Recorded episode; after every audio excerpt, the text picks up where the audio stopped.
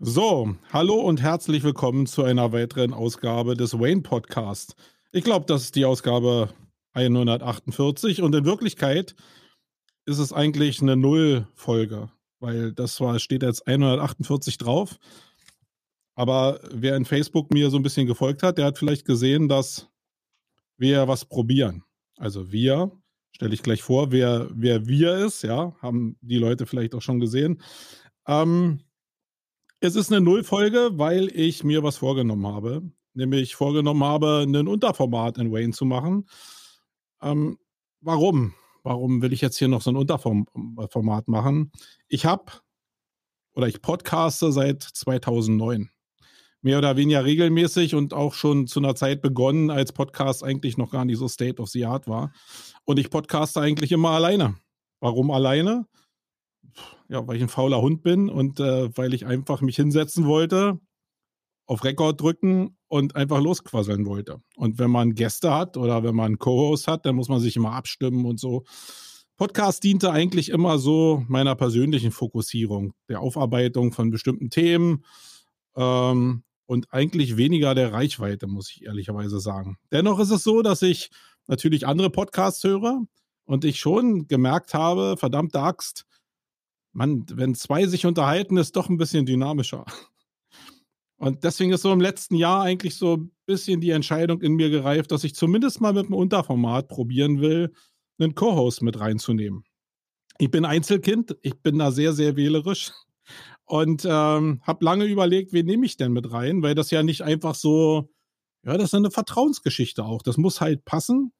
Das heißt, es muss so weit passen, dass man sich so gut versteht, dass man diesen Podcast machen kann. Es muss aber thematisch so weit auseinanderliegen, dass wir beide einen Spannungsbogen hinkriegen, der auch für die Leute da draußen interessant sind. Und da habe ich so in meine Bubble reingeguckt und habe gedacht, Mensch, der Wolfgang Jung, der wäre der Richtige. Der ist zwar in meiner Welt so ein bisschen drin, aber der tickt auch eigentlich auch sehr, sehr anders als ich. Und damit ist vielleicht der Spannungsbogen auch hergestellt. Wir sind beide Agenturchefs. Wir sind beide nicht mehr ganz die Jüngsten. Und daraus kommt so eine Weisheit jetzt hier für dieses Format. Und ich will gar nicht lange reden. Wolfgang, äh, herzlich willkommen in diesem Unterpodcast von Wayne, ja? Herzlich willkommen, Marco, und äh, vielen Dank für die Einladung und für dieses spannende Experiment, das wir zwar jetzt hier zusammen starten. Wirklich spannend, weil ich muss fairerweise sagen, dass ich natürlich äh, den Wolfgang ein bisschen überrannt habe, auch mit der Formatidee überrannt habe. heißt, wir, also ich sitze jetzt hier und habe schon eine Menge geplant und ihm habe ich zwar geschildert, aber so richtig weiß er eigentlich gar nicht, auf was er sich einlässt. Deswegen äh, probiere ich das Format erstmal von meiner Seite aus zu machen und ähm, ich glaube, es erklärt sich am Ende des Tages selbst. Wolfgang, erklär, erzähl auch ein bisschen was zu deiner Person für die Leute, die dich noch nicht kennen, damit es hier so ein bisschen menschliche Nähe gibt. Ja, gern. Also wie du schon gesagt hast, bin ich ähm, Agenturinhaber bzw. Mitinhaber von Team Digital. Das ist eine Agentur in Mittelhessen. Wir machen Marketing. Unser Hashtag ist das ganze Marketing und das bedeutet, wir haben auch noch sehr viel Anteil Print und solche Sachen, die in der Online-Marketing-Bubble gar nicht mehr so en vogue sind.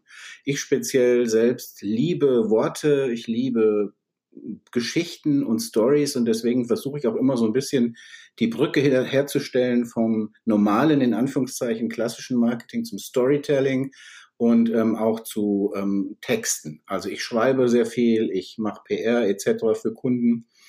Ja, und aus dieser Geschichte heraus äh, ist entstanden, dass wir in der Agentur auch eine Online-Marketing-Abteilung haben und so kam ich dann final irgendwann in die Marco Young Bubble und äh, war dann irgendwann mal auf der Campex und bin in die Szene so reingewachsen. Ja, und so haben wir uns ja auch kennengelernt.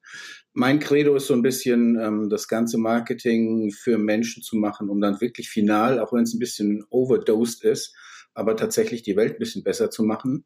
Und ich finde es total spannend und ich weiß ja wirklich fast nichts, auch wenn die 1,8 Millionen Zuhörer draußen äh, Hörerinnen das nicht ähm, glauben werden, aber ich weiß wirklich fast nichts. Du, du, sagst zwar, du hättest es mir geschildert, aber geschildert heißt, wir haben uns kurz abgesprochen, wie sowas laufen könnte, aber so richtig weiß ich es noch nicht. Ich bin aber sehr, sehr gespannt. Ich habe mir auch überlegt, was ist meine Motivation. Das heißt, äh, du willst mir jetzt sagen, ich habe ganz umsonst gelabert, als ich dir das vorgestellt habe? genau. Okay. Nein, ich habe mir natürlich überlegt, warum tue ich mir das an in meinem Alter? Ich bin ja, du sagst ja, wir wären äh, beide nicht mehr so ganz jung. Ich bin ja noch älter als du und deswegen bin ich, darf ich hier immer den weisen Part übernehmen, hoffe ich. Den weißen. Aber ich habe mir überlegt, was, warum mache ich das überhaupt? Und ich finde es schon total spannend, so Kienzler und Hause Hauser irgendwie nachzuspielen oder, oder Yin und Jan oder Lanz und Precht, keine Ahnung. Ich habe schon Bock mit dir da mal auch ein bisschen gesellschaftlich in die Themen zu gehen und so eine Brücke zu schlagen zum Marketing. Und deswegen freue ich mich jetzt erstmal dabei zu sein und hoffe, wir kriegen eine spannende erste Folge hin. Für alle Leute da draußen und jetzt nicht für den Wolfgang, weil der ja jetzt mir anscheinend nicht zugehört hat. will ich kurz mal die Konzeption von dem Format erklären. Und das sind so Bruchstücke, die ich so im Kopf hatte und die ich jetzt einfach mal probieren will. Der erste Baustein ist Illusion. Ich glaube, dass Podcast einfach so ein Medium ist, wo eben nicht mit Bewegtbild großartig gearbeitet wird, sondern wo man was hört. Das ist ja ähnlich dem Lesen.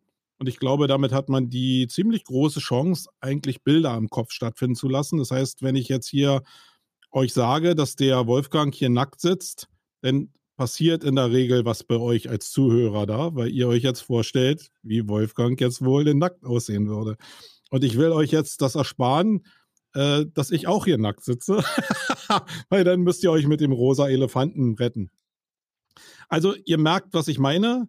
Ähm, ich will ein bisschen mit dem Thema Illusion spielen und das ist eigentlich auch so das Thema, wo ich am meisten Bauchschmerzen mit habe, weil ich das, das hat ja was mit Schauspielertum zu tun. Und da gucken wir mal, wie weit ich da mich professionalisieren kann.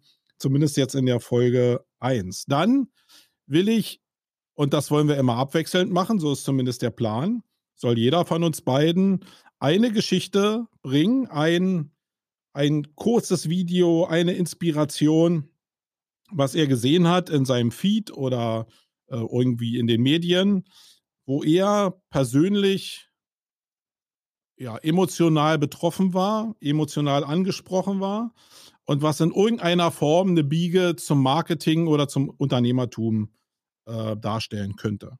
Und das kann sehr abstrakt sein.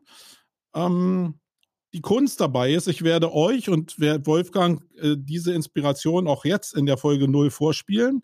Und Wolfgang kennt nicht das File, also das Audio-File, was ich ihm vorspiele.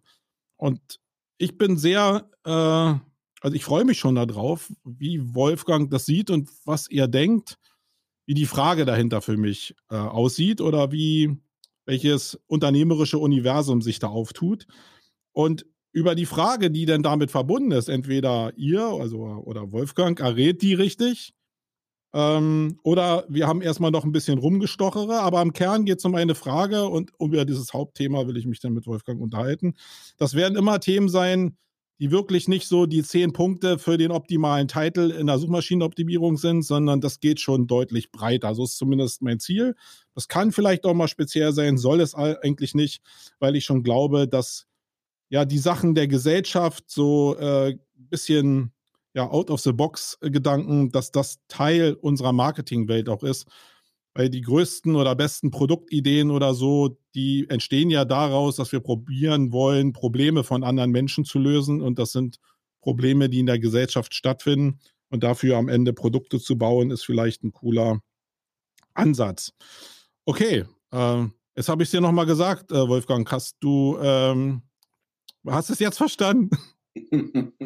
ja, ich hatte es ehrlich, ehrlicherweise auch vorher schon verstanden. Ja, siehst du, du hast doch so getan, als ob du es nicht verstanden hast. Ja, es ist aber spannend, wenn man nicht mehr weiß als das, aber ähm, ja, lass uns einfach mal. Weiß ich beim nächsten Mal ja auch nicht. Und das ist auch für mich spannend. Es kommt mir immer so vor, oder ich denke, dass das so gefährlich sein kann, wie wenn irgendwelche Prominenten in irgendeiner Rateshow sitzen und die zu Hause alle Fragen beantworten könnten. Aber wenn du es selbst hörst, weißt du halt auch nicht genau, äh, oder weißt du die Antworten einfach nicht mehr. Und genau. ähm, ja, ich bin mal sehr gespannt, wie wir das durchziehen. Ich habe ein, einen ersten Case mitgebracht, den ich persönlich sehr, sehr spannend finde. Und es sind ja immer manchmal so Videos, die einen persönlich sehr emotional triggern. Das war in diesem Fall extrem so. Ich glaube, wir können uns auch nachher darüber unterhalten, warum das so war. Aber ich will dich erstmal mitnehmen auf meine virtuelle Reise. Du warst schon mal in Amerika? Ja. Okay, dann nehme ich dich mal mit an die Westküste von Amerika. Ja, ist ja eher rau zum Pazifik hin. Eine coole Geschichte. Ich bin unheimlich gerne da. Und ich will dich mal mitnehmen in, die, in den obersten Bereich von Nordamerika, Washington, wo viele ja denken, das ist eine Stadt, ist die Hauptstadt. Das stimmt natürlich, aber da gibt es noch so einen Bundesstaat. Washington, kurz vor der kanadischen Grenze, da wird die Welt so ein bisschen rauer. Ja? Da ist nicht mehr so glatt, sondern ist alles ein bisschen rauer. Und zwischen Portland und Seattle liegt ein kleines Dorf, 18.000 Einwohner. Kelso heißt das. Ja, wirklich sehr gemütlich, zumindest bei denen von den Bildern, die ich gesehen habe. Sehr gut bürgerlich, alles flache Gebäude, äh, keine großartigen Hochhäuser. Und so wie du es vielleicht auch kennst, in den Straßenzügen rechts und links die bekannten Holzhäuser mit Veranda davor und alles sehr schnucklig, schön bepflanzt und sehr gemütlich. Und genau in der Straße stehst du jetzt. Ja, in Amerika, Urlaubsfeeling, du stehst in der Straße auf dem Gehweg und rechts neben dir auf der Veranda sitzt ein altes Ehepaar. Und die gucken dich erstmal schon ziemlich schal an, weil du ja nicht in die Hut gehörst. Du bist ja so ein Weißer, du siehst aus, als ob du nicht da wohnst. Und da siehst du, ja, die Nachbarschaft funktioniert dann noch. Und dann gehst du ein Stück weiter und auf der gegenüberliegenden Seite siehst du ein paar Leute grillen und nicht einfach so an so einem, an so einem deutschen Grill, sondern an so einem Ölfass, wie wir das so kennen, wie das da so brennt. Und zu dir rüber auf die Straße kommt so ein Flavor von, ja, kennst du so, wenn Fett auf dem Grill ist und so Barbecue-Soße rüber äh, gestrichen wird. Und genau das, also der Wind steht auch so günstig und kommt jetzt genau bei dir an. Und jetzt gehst du die Straße weiter runter und so 50 Meter entfernt von dir steht am rechten Straßenrand ein Polizeiauto. Ja, so ein typisch amerikanisches Polizeiauto. Und du gehst weiter ran und siehst, dass die Beifahrerseite das Fenster unten ist. Und jetzt bist du interessiert, weil du vielleicht noch nie, zumindest in Käse, noch nie einen Polizisten gesehen hast, gehst ran und willst dir den Polizisten mal angucken, musst einen Ticken in die Knie gehen, weil die Scheibe ja ein bisschen tiefer ist. Und dann siehst du da einen Polizisten sitzen.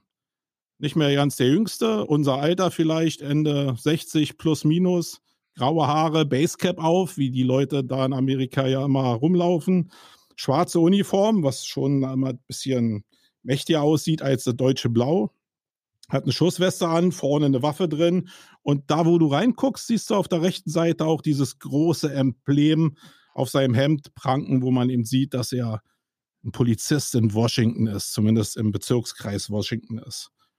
Und er hat in der rechten Hand so ein, ja, die, so dieses, dieses Sprechmodul von dem Funkgerät. Und ab da geht jetzt die Geschichte los und das Soundfile und äh, das starte ich jetzt.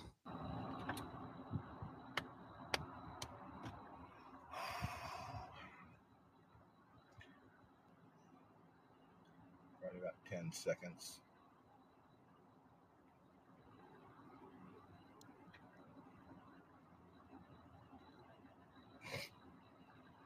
Ich höre nichts jetzt. Ich weiß nicht, ob. Gar nichts? Nein. Nach Soundfile. Jetzt, jetzt höre ich was.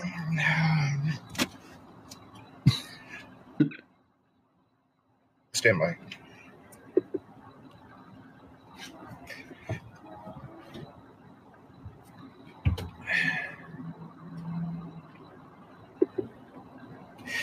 Okay, here we go. The time has come, but before I sign off, I want to thank you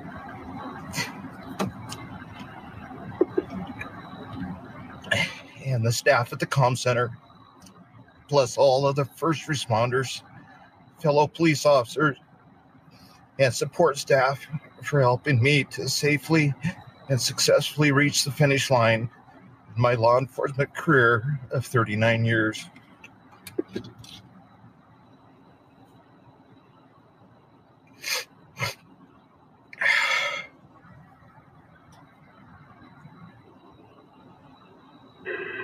Sue Davis, thank you for your service. You'll be greatly missed. Enjoy your retirement. We Love you.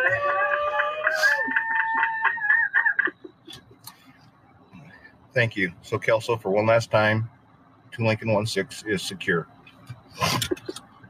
Two Lincoln one six. 1831. We're done. Let's go ziplining. So. Ich hoffe, es ist bei dir angekommen, das Soundfile, und du hast jetzt äh, in live gehört, was der Polizist da an dem Auto gemacht hat. Mhm. Okay. Was Ich denkst du, wo die Reise hingeht? Zu Beginn dachte ich, ich höre nichts, aber es war ja nicht direkt äh, eine Tonspur da sozusagen. Ähm, wo die Reise hingeht, ich glaube ganz klar, das ist jetzt jemand, der sich verabschiedet von seinem bisherigen Leben, so habe ich es zumindest interpretiert, von seinem Berufsleben, der sagt, okay, nach 39 Jahren mache ich hier zum letzten Mal meine Meldung und der sehr emotional ist, weil er merkt, dass ein Abschnitt für ihn zu Ende ist. So habe ich das jetzt, würde ich das spontan interpretieren, dass das einer ist. Und ich habe aus der Stimme und aus der Tonalität der Emotionen äh, rausgehört, dass er seinen Job sehr gern gemacht hat. Das würde ich jetzt einfach mal rein interpretieren. Zumindest das, was er als Erinnerung abgespeichert hat, hat ihn nicht dazu bewogen, einen Sektkorken knallen zu lassen zunächst und zu sagen, yeah, well done, ich bin raus, sondern ähm, schon emotional zu sagen, ich nehme jetzt hier Abschied. Also es war eigentlich ein Abschied, den ich gehört habe, glaube ich. Genau. Also du hast es gut erkannt. Und genau das Thema will ich eigentlich mal mit dir besprechen. Nämlich wir sind beide selbstständig. Also ich war zumindest im ersten Leben und deswegen ist da der Touchpoint 27 Jahre Polizist. Deswegen äh, kann ich das ganz gut nachvollziehen, was der Junge da irgendwie jetzt mitgemacht hat. Aber am Kern geht es mir jetzt eigentlich um diese Sichtweise von, ist es überhaupt cool, wenn man so an seinem Job hängt, dass man meinetwegen jetzt wie hier äh, in Deutschland mit 67 oder 63 für eine ältere Altersgruppe äh, dass man da loslassen muss, obwohl man ja eigentlich, wie der jetzt, äh, noch sehr, sehr rüstig ist und ja sehr an dem Leben hängt. Ähm, wie siehst du das als Selbstständiger? Ja, also zunächst mal hast du recht, der war sehr rüstig. Ich habe ihn ja eben im Auto sitzen sehen. Der ist sehr, noch, noch, sehr drahtig, macht einen sehr guten, ist gut in shape, ja, wie die Amis sagen. Aber tatsächlich äh, nach außen harter Typ, aber sehr weich, habe ich gemerkt, ja. Und das äh, gefällt mir schon mal super gut an der Geschichte. Hast du mich jetzt schon mal abgeholt? Ja? Ich habe jetzt schon ein paar, äh, ein paar Ängste verloren vor dieser Sendung. wer mich kennt. So schlimm war es nicht. Wer mich kennt, weiß, welche Ängste ich hatte. Nein, also ähm, ja, es, das ist eine schwere Frage tatsächlich. Ich glaube, du kannst wie immer im Leben nicht sagen entweder oder. Also es wird nie Menschen geben, die sagen, ja, ähm, so eine Emotionalität und so eine Bindung an meine Agentur, an meinen Beruf, an das, was, womit ich meine Brötchen verdiene, ähm, ist der richtige Weg. Und auf der anderen Seite nur Menschen, die sagen, nö, also ich mache meinen Job 9 to 5 und gehe dann raus und das äh, habe ich keine emotionale Bindung zu. Ich glaube, das ist eine sehr individuelle Sache. Jeder Mensch ist da anders.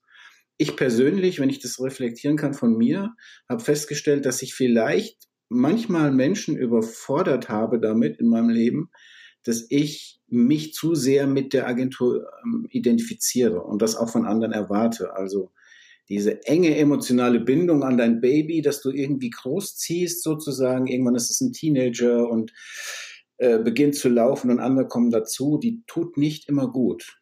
Also ich weiß nicht, ob es gut ist. Ich glaube, zunächst erster spontaner Impuls von mir ist eine sehr individuelle Sache, so wie Menschen emotional sind und andere eben nicht so emotional. Aber wie ist es für, für dich jetzt persönlich? Ich meine, du bist jetzt in einem Alter, da, ich meine, ich bin, äh, ich bin 52. Wie alt bist du jetzt, Wolfgang? 55. Genau. Also wir haben jetzt hier, sagen wir mal, wir würden mit 63 äh, hier in Rente oder in Pension gehen, wenn wir irgendwo angestellt wären. Wäre das für dich ein anstrebenswertes Ziel oder wenn dir dein Job zumindest Spaß macht, wird nicht irgendwie wie ein Stecker ziehen. Und ich kenne das halt von der Polizei, deswegen ist das für mich vielleicht auch so triggernd, dass Leute sich sehr stark mit ihrem Beruf identifizieren. Das ist bei mir auch so. Ich liebe das, was ich tue. Und das ist bei dir ja auch so. Und wenn mir denn einer, weil ich einfach jetzt eine zeitliche Grenze überschritten habe, den Stecker ziehen würde, ja, was denn dann? Also ich sehe das eher als einen verzweifelten Moment und das war eine Assoziation jetzt auch ähm, bei, bei dem Polizisten für mich, wo ich denke, ja, ist denn das geil oder ist das nicht geil? Hm. Also ich habe da verschiedene Perspektiven und ähm, fange ich mal damit an, dass ich mal von kurz von meinem Vater erzählen will. Also es ist mein Stiefvater, der mich näher kennt, aber ich bezeichne ihn als meinen Vater, weil er über 40 Jahre, fast 50 Jahre mit meiner Mutter zusammen ist. Aber was ich sagen will, ist, er ist 81 und Landschaftsgärtner. Mhm. War immer Landschaftsgärtner, liebt seinen Beruf, macht ihn heute noch so unglaublich gut. Ja, also wer meine, du hast ja schon Bilder aus meinem Garten gesehen und die Leute fragen mich immer, wer macht bei dir die, die Hecken und so. Das macht mein Vater, der ist 81 und er macht es mit voller Inbrunst und Liebe. Das heißt, wenn er sagt auch selbst, wenn ich mal meine Arbeit nicht mehr machen kann, dann wird es für mich sehr, sehr hart. Also das ist so das eine Extrem, wo ich sage, ja, das wäre ein Mensch, wenn du da den Stecker ziehst, würde ihm das vermutlich sehr, sehr schwer fallen, da loszulassen und in dieses Nicht-Arbeitsleben zu gleiten. Auf der anderen Seite gibt es ja diese Bestrebungen gerade jetzt oder diese, diese Tendenzen auch gerade jetzt in der Arbeitszeit, in der Arbeitswelt, ähm, einfach wirklich zu sagen, okay, du musst mehr Work-Life-Balance haben und solche Dinge. Das sind alles diese Begriffe. Und ich bin da total bei dir. Es gibt ganz viele Menschen, die sehr intensiv sich mit dem, was sie in ihrem Berufsleben gemacht haben, identifizieren, bis dahin, dass sie ihre eigene Persönlichkeit vielleicht verlieren dadurch, dass sie sich komplett in diesem Ich bin Polizist, ich bin Agenturchef oder ich bin Landschaftsgärtner Ding verlieren. Also ich glaube, das ist die Gefahr, da zu sagen, okay, ich, ich persönlich glaube nicht so an Work-Life-Balance, weil es tatsächlich über lange Zeit so war und eigentlich auch heute noch so ist, dass das, was ich gerne mache, auch mein Beruf ist.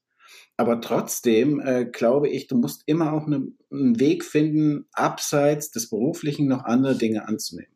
Sprich, auf deine, um auf deine Antwort, um auf deine Frage zu antworten, ähm, ich glaube, der gesunde Mittelweg ist richtig. Also man kann nicht nur in seiner beruflichen Welt leben, es sei denn, das tun ja Künstler oft. Also Künstler leben ja oft komplett in ihrem Kosmos und sind dann aber auch wirklich sozial so abgegrenzt vom Rest der Welt, dass sie wirklich nur noch in ihrer Bubble leben oder teilweise dann auch wie viele große äh, Künstler ja auch ganz allein und isoliert. Letztlich haben die aber, und das kann man ja auch mal drüber nachdenken, haben die ja unglaubliche Sachen dann auch geschaffen. Also Da Vinci war ja jemand, der sehr, sehr angeeckt ist und, und äh, auch sehr kritisch be beäugt wurde von den Menschen seiner Zeit, aber letzten Endes hat er unglaubliche Sachen entwickelt. Also es ist eine Frage, was ist das bessere Modell? Also wenn, wenn du es aber jetzt mal, nimm es jetzt mal einfach auf deine Person. Du bist jetzt, ich meine, du hast, äh, nehmen wir mal 63, dann hast du jetzt hier noch 55, hast du acht Jahre noch vor dir. Das heißt, es kommt ja so ein bisschen näher. Äh, wenn du dann wirklich, also ist ja was anderes, wenn du aus freien Stücken sagst, ja, da erwartet mich jetzt das Heiland. Äh, ich will gar nicht mehr arbeiten, sondern ich will meine ganze Schitte nehmen und will mich jetzt irgendwo auf eine Insel setzen und will hier Ziplining machen, so wie der Cop das gesagt hat. Let's go Ziplining. Ähm, man kann sich ja darauf vorbereiten, ähm, so eine Sachen zu machen. Also gerade dieses Ziplining, das hat mich auch wieder so getriggert, weil ja, okay, der geht jetzt in Rente und denkt daran, die, die erste Assoziation, die der im Kopf hat, ist, er will Ziplining machen. Wie lange will denn der Ziplining machen? Der hat vielleicht noch 20 Jahre zu leben und der will ja die ganze Zeit über seinen Zipline da laufen. Das ist totaler Quatsch. Das heißt, wenn das das Erste ist, was ihm in den Kopf kommt, na dann äh, gnade ihm Gott. Und das sind ja oftmals in meiner Erfahrungswelt auch so Menschen, die dann wirklich in so ein Loch fallen. Und das ist eigentlich egal, wo die herkommen, wenn die eine gewisse Identifikation hatten. Äh, dass die dann wirklich auch nicht mehr alt werden. Weil die einfach geistig so abbauen, dass da wirklich auch nicht mehr sehr viel ist, wenn die sich nicht im Vorfeld schon ja, ein Hobby zugelegt haben, ihr ganzes Leben lang ein Hobby hatten, einen Freundschaftskreis hatten, der dann auch irgendwie in Rente gegangen ist, wo sie sozial aufgehoben werden.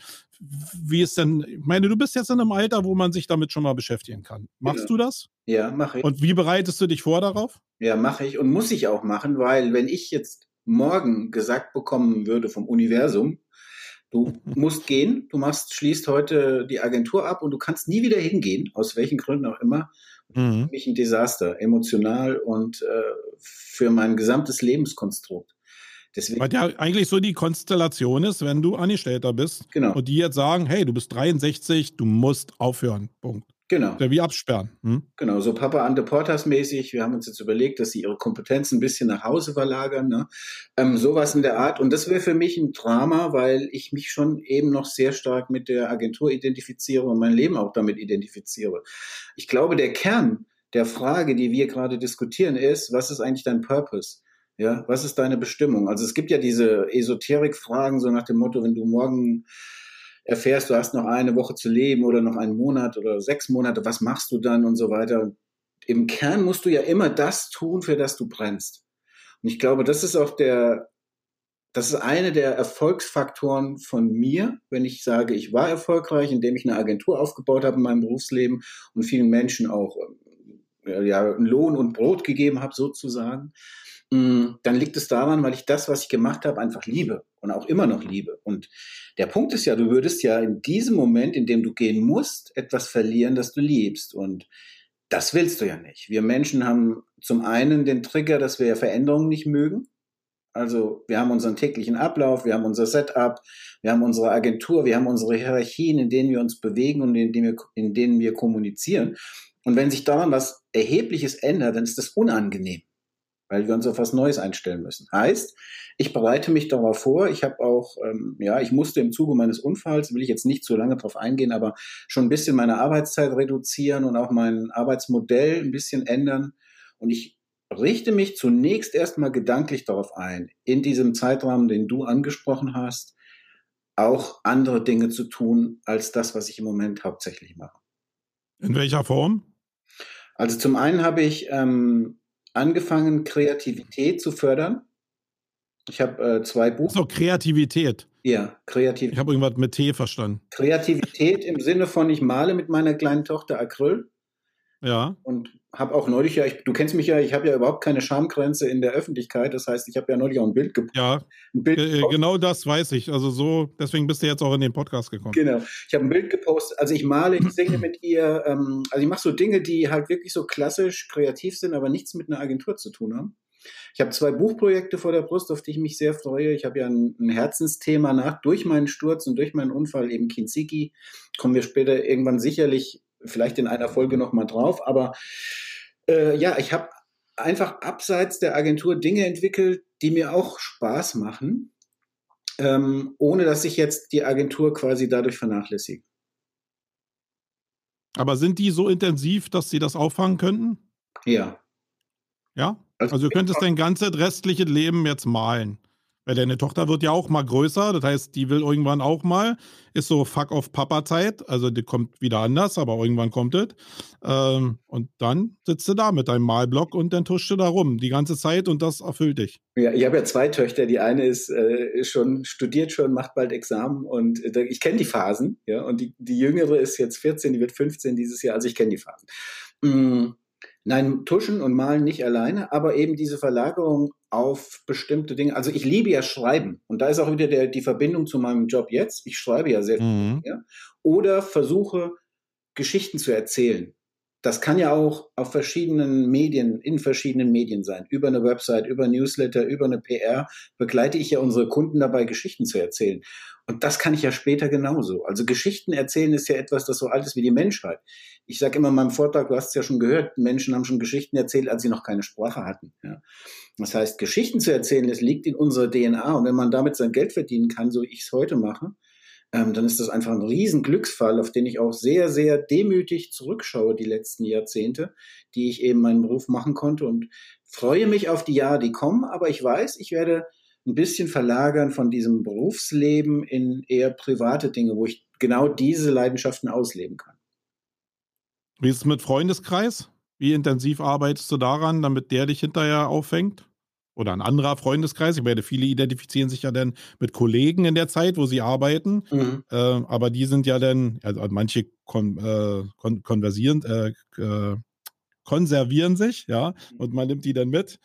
Ähm, aber manche lösen sich auch auf, weil man einfach nicht mehr genug äh, Gemeinsamkeiten hat. Äh, arbeitest du daran, sportvereinmäßig etc. pp? Also wenn du mich fragen würdest, was sind spontan Fehler, die du als Unternehmer gemacht hast, und die ich den Leuten mitgeben kann, wo ich sage, Leute, wenn ihr gerade jetzt neu dabei seid, ich habe ja unheimlich viele so mentormäßig auch begleitet in den letzten Jahren. Ähm, und dann würde ich denen sagen, und das ist mein Fehler, ich habe private Freundschaften sehr vernachlässigt. Also ich habe alle Energie in meine Familie und in, ich habe auch ein Haus gebaut, etc. Der klassische Weg. Haus, Familie, Agentur, da war keine Energie mehr für andere Dinge. Ich war früher ein sehr, sehr sozialer Mensch. Ich bin so ein klassischer Klassensprecher-Typ. Ich war immer Klassensprecher. Ich war Vorsitzender vom Jugendverein und solche Dinge, die man so macht, ja. Also hatte super viele soziale Kontakte vor Social Media und habe die fast alle verloren. Es sind ein paar noch da, aber ich genau das, da hast du einen wunden Punkt erwischt bei mir. Und genau diese Kontakte intensiviere ich jetzt wieder, weil ich merke, es ist super wichtig, außerhalb der beruflichen Bubble noch andere Leute zu kennen und andere Perspektiven zu sehen. Genau, ich glaube, dass das nämlich wichtig ist und wenn man hier bestimmte Sachen zusammenfassen kann, was wir zumindest als Lebensweisheit so mitgeben können oder ähm, naja, Lebensweisheit würde jetzt bedeuten, dass wir alle richtig gemacht haben, aber bei mir ist es ja genauso, äh, ich habe Familie, ja, und ich habe Freundeskreis, aber tue ich genug dafür? Nee, würde ich auch sagen, jetzt, nee, ertappt. Ähm, und ich glaube, das sollte man rechtzeitig anfangen. Und wie gesagt, das hat auch gar nichts, glaube ich, mit dem Alter zu tun, weil ich habe auch viele Leute in meinem Umfeld, die durch einen Unfall, so wie du jetzt meinetwegen, gestürzt sind, also wirklich Unfall äh, in Vorruhestand oder so gegangen sind und dann auch diese Identifikation nicht mehr haben. Das heißt, es betrifft eigentlich alle Lebensabschnitte, dass man da vorbauen sollte, und sich Hobbys suchen sollte, glaube ich. Also wirklich was, was, wo man Spaß dran hat. Und wenn man dieses Hobby kombinieren kann mit sozialem Umfeld, dann ist es, glaube ich, eine, eine schöne Absicherung, um eigentlich vorbereitet zu sein auf Pension, Rente, aber eben auch auf irgendwie Unfallgeschichten. Und ähm, ich glaube, daran sollte jeder in jedem Bereich irgendwie arbeiten. Und gerade wir im Online-Marketing vergessen das oft. Und ich glaube, viele ersetzen natürlich auch also die verwechseln Freunde in Facebook mit Freunden im sozialen Umfeld. Und das ist wirklich vielleicht eine Fehlentwicklung, aber ja, äh, muss jeder auch am Ende des Tages selbst entscheiden, glaube ich, wie er das macht. Aber mir war es wichtig, darauf mal hinzuweisen, weil das so ein Moment ist, der, glaube ich, sehr, sehr triggernd sein kann. Und äh, die andere, der andere Bereich ist natürlich, und der war auch in dem Soundfile natürlich zu hören, ist dieser Teil der Verbundenheit mit dem, was du machst. Also man kann ja über Polizei schimpfen, wie man will, aber anscheinend schaffen ja diese Konstrukte von Firmen, sage ich jetzt mal, äh, durch ein gemeinsames, sehr starkes Ziel, Feindbild etc. pp. eine unheimliche Loyal Loyalität zu erzeugen und eben so eine Emotion auszulösen. Ich meine, so ein Funkspruch, den du da ablässt, äh, ablässt, der wird ja über deinen ganzen Landkreis da gesendet. Das ist ja die Magie davon, dass alle mithören in dem Moment, wo du in Rente gehst. Ja, und da gibt es ja herzzerreißende Sachen, die du bei YouTube äh, dir angucken kannst. Und ja, meinst du jetzt, um nochmal ein anderes Fass kurz aufzumachen, wie könnte man so eine Verbundenheit in einer Agentur hinbekommen, meinetwegen, oder in unserer Landschaft jetzt hinbekommen, dass es eine ähnliche Form der Identifikation gibt, wie es jetzt bei einem Polizisten meinetwegen der Fall ist? Naja, es gibt ja solche Marken, die das geschafft haben. Das ist entweder historisch gewachsen. Ich erinnere mich da an eine Sendung, die ich mal gesehen habe über Kruppianer. Also Leute, die bei Krupp gearbeitet haben und in diesen Club, der da zusammen saß, alter Männer, durfte man nur rein, wenn man von der Lehre bis zur Rente bei Krupp war.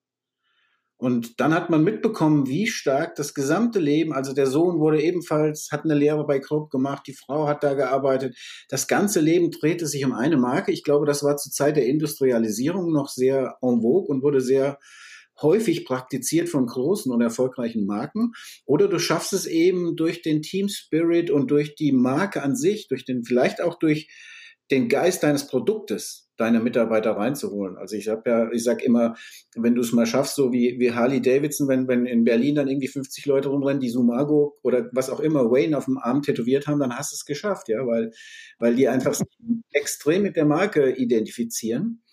Ähm, wie kannst du das schaffen? Ich glaube, es ist super, super schwer. Und um ehrlich zu sein, die ehrliche Antwort lautet, Marco, ich weiß es nicht ähm, dann hätte ich ja solche Leute in der Agentur haben müssen und ohne meinen Kollegen zu nahe zu treten, glaube ich nicht, dass jetzt eine oder einer aus meinem Team äh, quasi ohne die Agentur nicht leben könnte, was ja auf der anderen Seite auch irgendwie wieder schlimm wäre, ja, also nicht leben könnte im Sinne von äh, bekommt irgendwie mhm. Probleme oder so. Äh, ich weiß es nicht, ob das wirklich erstrebenswert ist, dass Menschen sich so eng daran binden. Ich glaube, die Menschen in der Agentur sollten das lieben, was sie tun. Das hört sich relativ platt jetzt an, aber es ist tatsächlich so.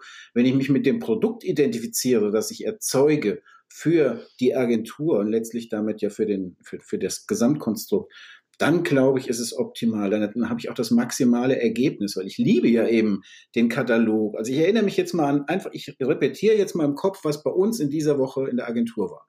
Ich habe eine Kollegin, ich nenne jetzt mit Absicht natürlich keine Namen, aber eine Kollegin, die hat einen Reisekatalog für einen Reiseanbieter dieser Woche fertiggestellt, für Sommerkatalog, der jetzt dann raus muss und äh, im, im Februar verschickt wird von denen.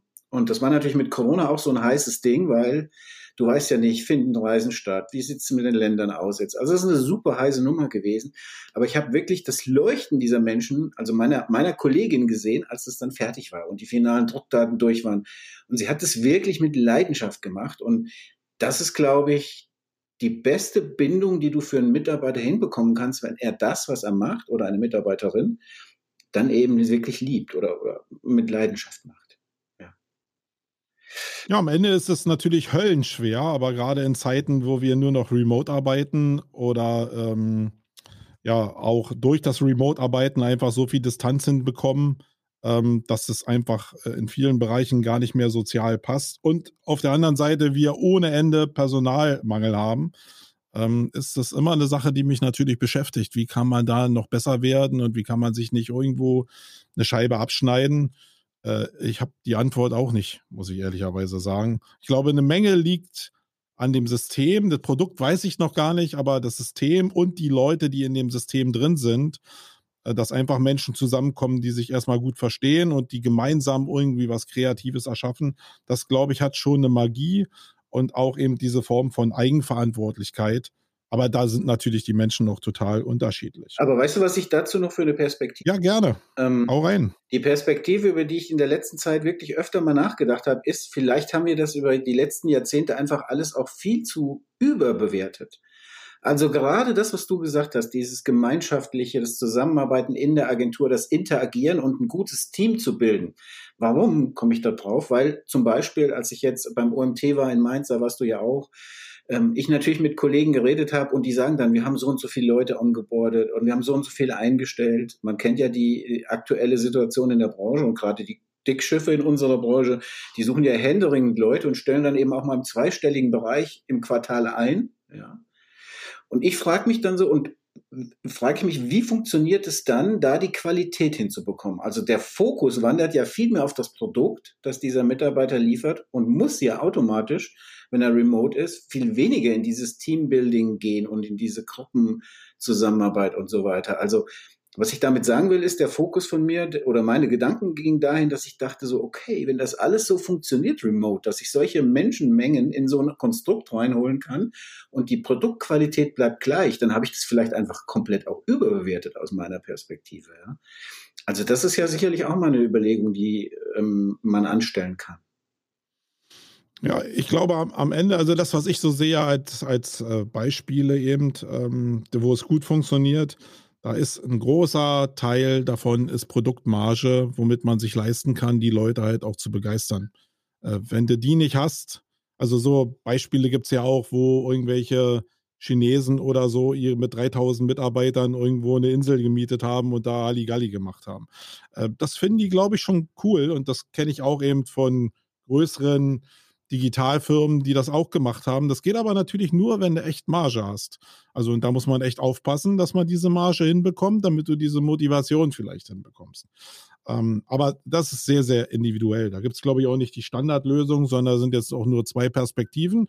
Aber darum soll es ja hier auch gehen. Soll nur zwei Perspektiven aufzeichnen, äh, aufzeigen in einem Spiel, wo sowieso jeder eine eigene Perspektive hat. Und mein Leben bestand immer daraus, oder sehr positiv daraus, dass ich mir die Perspektiven von anderen angehört habe und dann probiert habe, meinen eigenen Weg zwischen diesen ganzen Perspektiven zu finden. Und nicht, dass ich jetzt irgendwie ja, zwangsweise den Perspektiven von anderen hinterherlatschen musste. Ich habe noch eine Geschichte, die mir einfällt, als du sagtest, es gibt da Chinesen, die auf irgendwelchen Inseln irgendwelche äh, Partys feiern. Also ich kenne solche Stories nicht, aber du hast eben eine andere Bubble als ich. Ja. aber was mir da noch die Chinesen-Bubble habe ich halt. Genau. Was mir da noch einfällt dazu, ist die Story, die äh, Markus Lanz im aktuellen in der aktuellen Podcast-Version von Lanz und Precht erzählt hat. Die fand ich sehr sehr spannend, auch weil die ja auch quasi jetzt genau in dieser gleichen Zeit war, in der wir aufzeichnen. Und er hat gesagt, genau vor 15 Jahren wurde das iPhone 1 vorgestellt. Und eine Woche später, wenn ich das jetzt aus dem Kopf richtig zitiere, oder eine kurze Zeit später hat Nokia mit einer riesen Party das beste ähm, Geschäftsergebnis des Lebens oder der, der, des Unternehmens gefeiert. Und mhm. äh, dann noch nicht wissend, dass sie eigentlich im Prinzip schon auf der Titanic sitzen, ja, und äh, komplett unterschätzend, was da passiert ist, gesagt, wir sind ein super Brand und alle waren glücklich. Aber letzten Endes, was daraus gewonnen ist, wissen wir. Also was ich damit sagen will, ist, ähm, ja, man war, ich weiß nicht, ob diese Partys und dieses Wir sind alle zusammen eins, ob das so wichtig ist oder ob dann wirklich das Produkt doch noch vielleicht die größere Rolle spielt, so wie es bei einem iPhone ja dann war, letzten Endes. Ja, es, äh, also wenn ich eins weiß, weiß ich, dass es sehr komplex ist. Und manche Sachen, glaube ich, kannst du auch nicht steuern, sondern manche Sachen passieren einfach wenn sie groß genug sind, sowieso, glaube ich, iPhone, SpaceX, Tesla, das sind alle so eine, so eine Love-Brands, die entstehen, weil sie einfach sehr weit vom aktuellen Markt drin sind. Und da ist ja vielleicht auch so dieses Feindbild in Anführungsstrichen, was sehr, sehr groß ist. Ja, also bei Tesla der Gegner eben äh, die großen anderen deutschen äh, Autokonzerne oder die amerikanischen Autokonzerne. Äh, da hat man ein Feindbild. Bei SpaceX die NASA meinetwegen, äh, andere Raumfahrtpioniere. Äh, ich glaube, wenn die groß genug sind, dann entsteht schon was. Aber ich habe es eben auch in meiner Zeit, als ich mal beim AWD äh, mal ein halbes Jahr geparkt war, äh, gesehen, dass das natürlich auch mit Belohnungssystemen funktioniert. Ja, diese ganzen Incentives irgendwie, die man so rausgegeben hat, von äh, du kannst jetzt hier, wenn du einen gewissen Umsatz gemacht hast, äh, mit anderen Leuten, die auch so erfolgreich sind im Unternehmen, meinetwegen eine Reise machen oder sonst was machen oder kriegst einen, einen, äh, einen Dienstwagen oder so. Das kann auch funktionieren, weil es eben ja, wieder Menschen zusammenbringt. Aber es lässt natürlich auch andere wieder außen stehen, die das eben nicht geschafft haben. Mhm. Es ist, glaube ich, relativ schwer.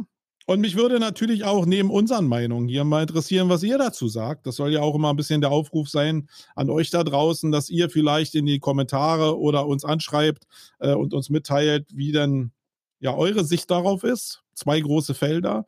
Wie geht ihr mit dem Thema äh, um, wenn euer Lebensinhalt plötzlich in Form von Arbeit weg ist.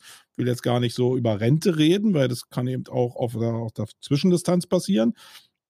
Und wie denkt ihr, wie ja, die Zukunft vielleicht von emotionaler Bindung zu einem Unternehmen in Zeiten von Remote und von Personalmangel, wo könnte da eine Ideallinie lang äh, laufen?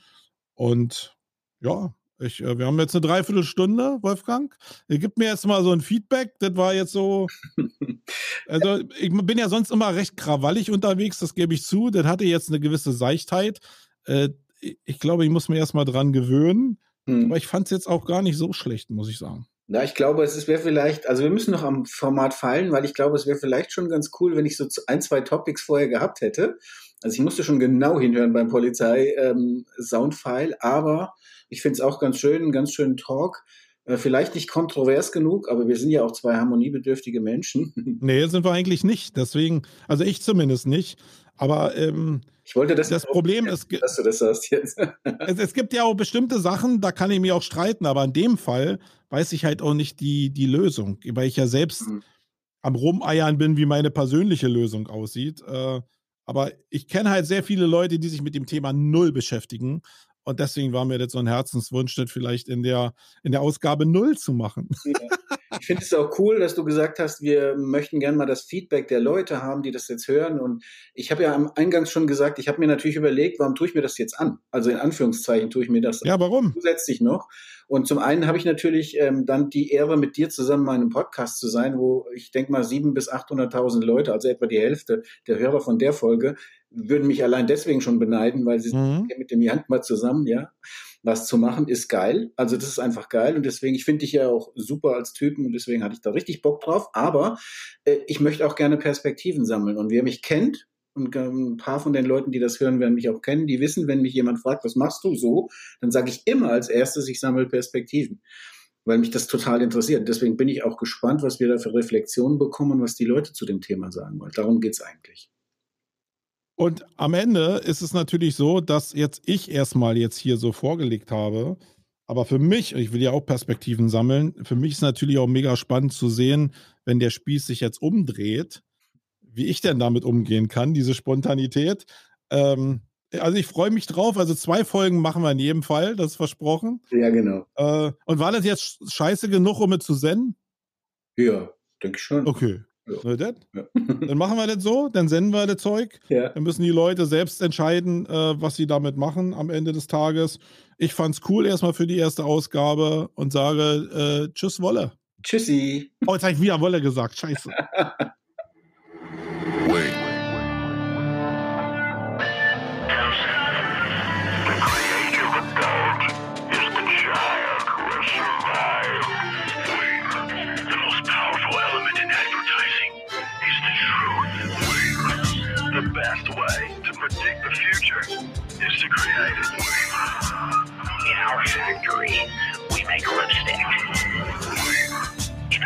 advertising.